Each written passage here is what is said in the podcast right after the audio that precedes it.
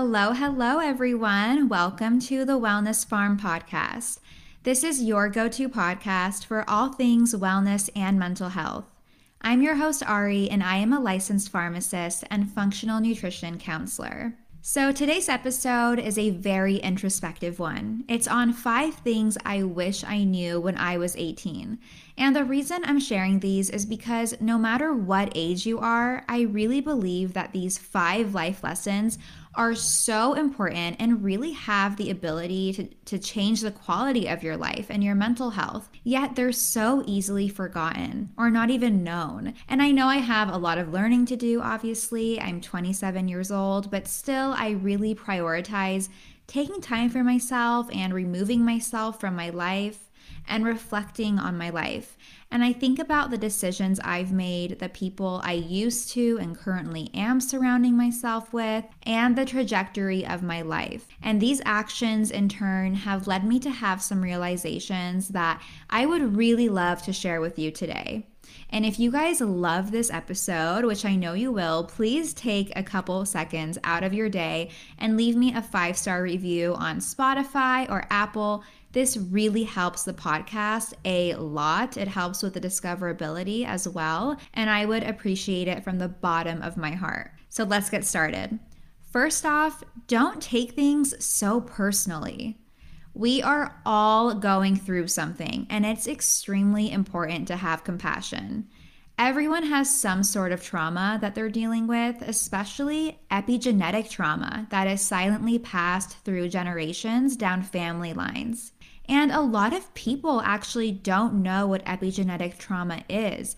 I myself actually just learned about this last year, so let me really quickly just give you a couple sentences on it. So, epigenetic trauma refers to the idea that traumatic experiences can cause changes in your gene expression, and this can be passed down through generations. These changes can alter the way genes are read and expressed, even if your DNA itself is not changed.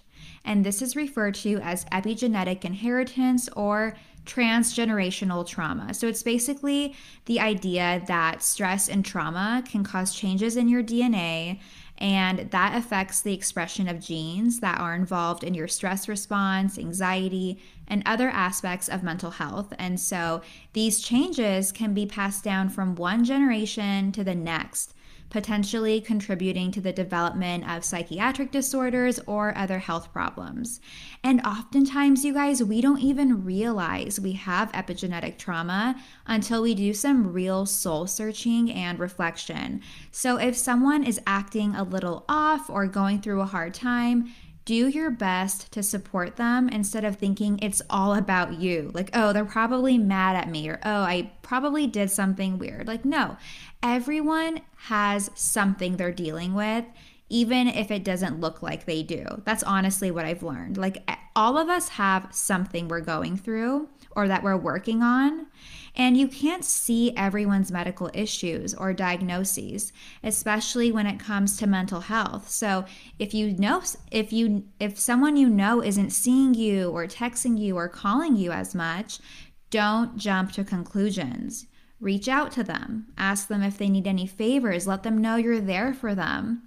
I am sure that so many people would love to be checked on more often. People aren't going to tell you like, hey, check up on me. You know, people don't say that. You don't know who needs it, but if you do it, they're gonna be very happy that you did it. And taking time out of your day to do that, I'm gonna be honest with you, it really doesn't take that much time. Especially if you have a car with Bluetooth, just call them on your way to work, leave a voicemail, send them a message.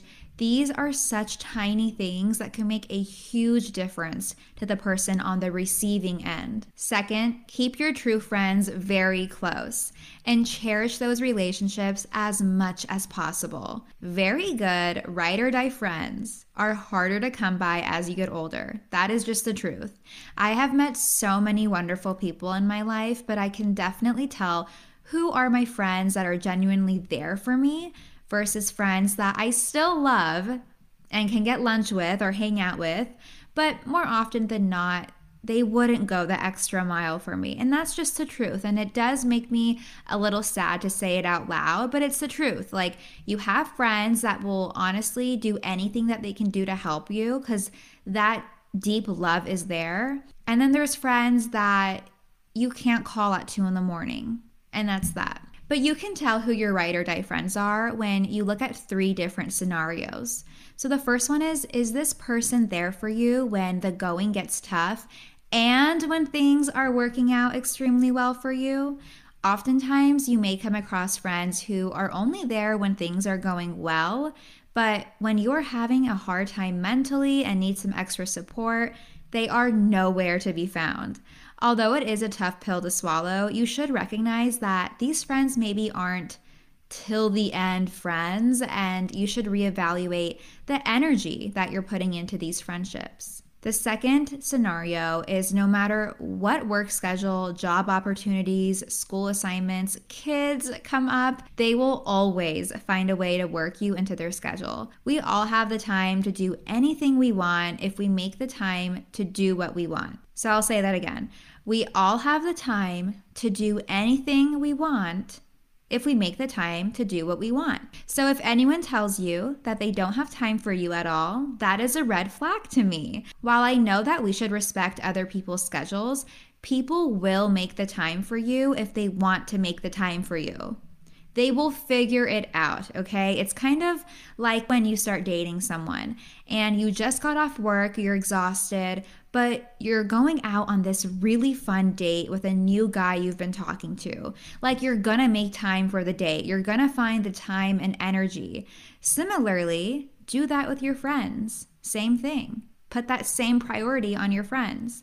And the third scenario is that they are happy for your wins. This is pretty self-explanatory. You know, you just feel comfortable talking to them about your wins, and you know that there isn't any jealousy going on. Now, the third thing I wish I knew when I was 18 is that negative self-talk will absolutely ruin your life, while positive self-talk will change your life in the best way possible. So negative self-talk can be implicit, meaning it can happen automatically and outside of conscious awareness.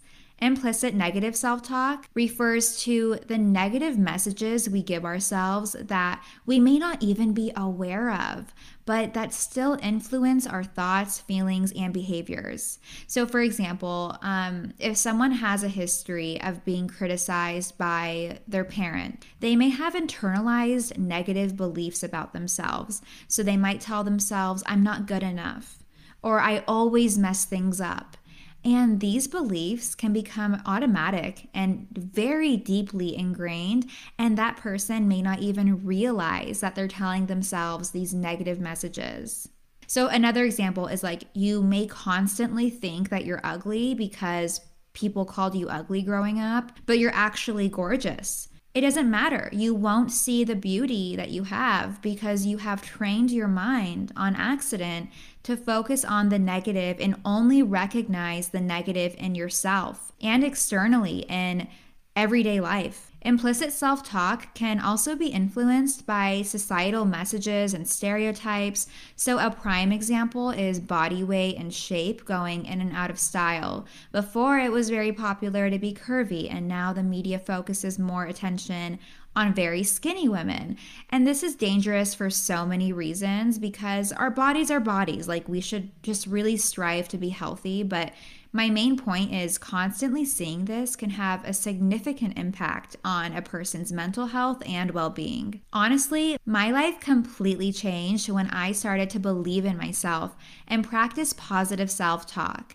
And a huge part of this was honestly practicing gratitude, being so thankful for my health, my home, every single thing I have, all the opportunities I have, even being born in the United States. My parents are from Iran and moved here when they were younger, and I go back and visit Iran every couple years or so. And every time I'm just like, wow, I truly am so lucky to have the freedom and opportunities I have here in the US. Anyway, gratitude did really retrain my brain into thinking more positively, and that helped me recognize more positive attributes in myself and in my life. And that led me to believe that more positive outcomes would happen for me.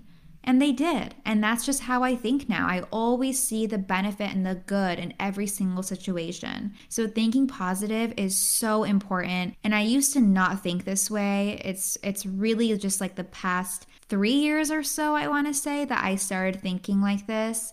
And it completely transformed my life. It's really amazing what it can do for people. My fourth one is about relationships. So first off, it is better to be single than it is to be in a stressful relationship that lacks loyalty, communication, and trust.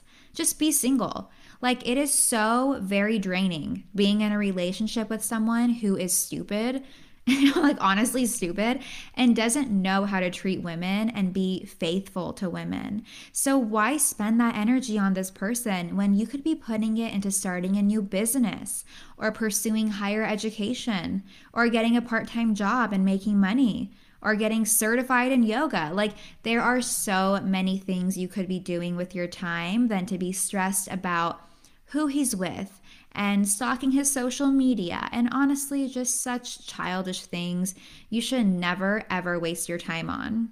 And the second thing I wish I knew sooner about relationships is that love isn't always enough for a lasting and sustainable relationship. Some things you need to ask yourself before really getting serious with someone is, do we have the same values? Do we laugh together? Do we want the same type of lifestyle?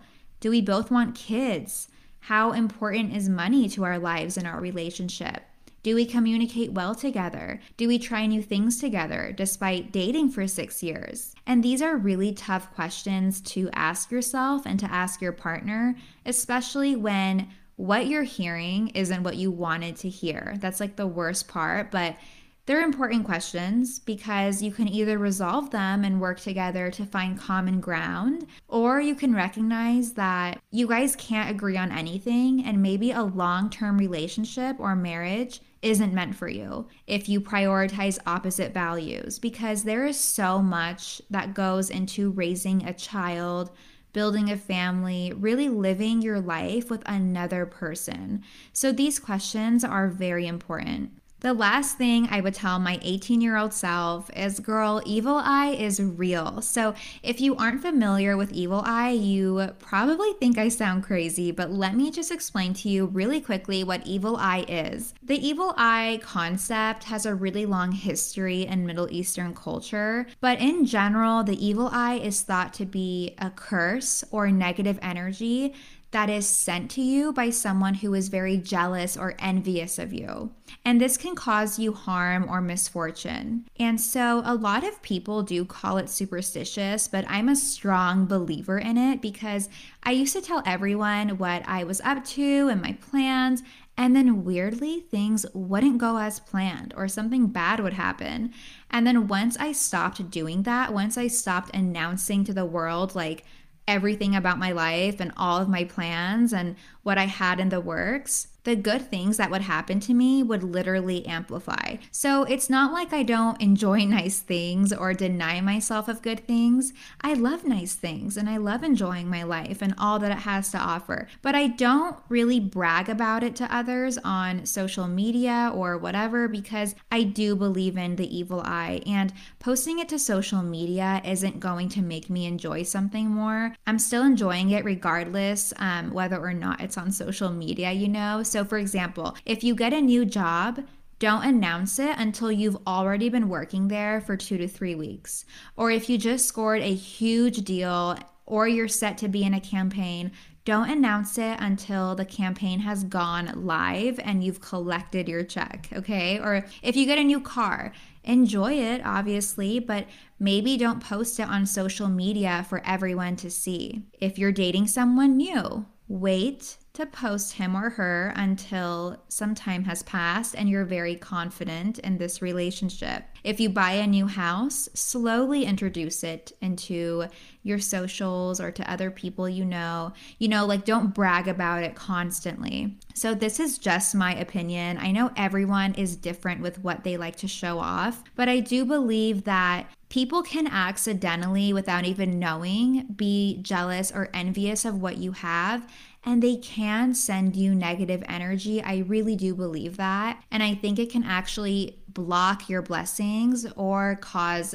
misfortune in some way or another. This is making me think of that one TikTok trend where it was like, who did it? Was it like Logan Paul? It was like, never let them guess your next move, but it was a really funny trend. But yeah, anyway, that is basically the idea. Like, don't tell everyone what you're doing all the time, because it's not good. And just to add, in Middle Eastern culture, so to protect yourself from the evil eye, usually we will wear different types of jewelry and amulets and charms. And so these amulets and charms, they're often blue or turquoise in color, just because blue is believed to be a protective color against the evil eye. So that's why you've probably seen a lot of evil eye necklaces and bracelets in the color blue. Thank you guys so much for listening to What I Would Tell My Younger Self. If anything resonated with you or you want to show me that you've been listening, be sure to tag me on Instagram. I love connecting with everyone who listens to the podcast. You can tag me at wellness.farm on Instagram. It will also be linked in the show notes. Or tag me on TikTok at The Wellness Pharm. I hope you found this helpful, and I can't wait to hear what your thoughts are. I'll talk to you all next week.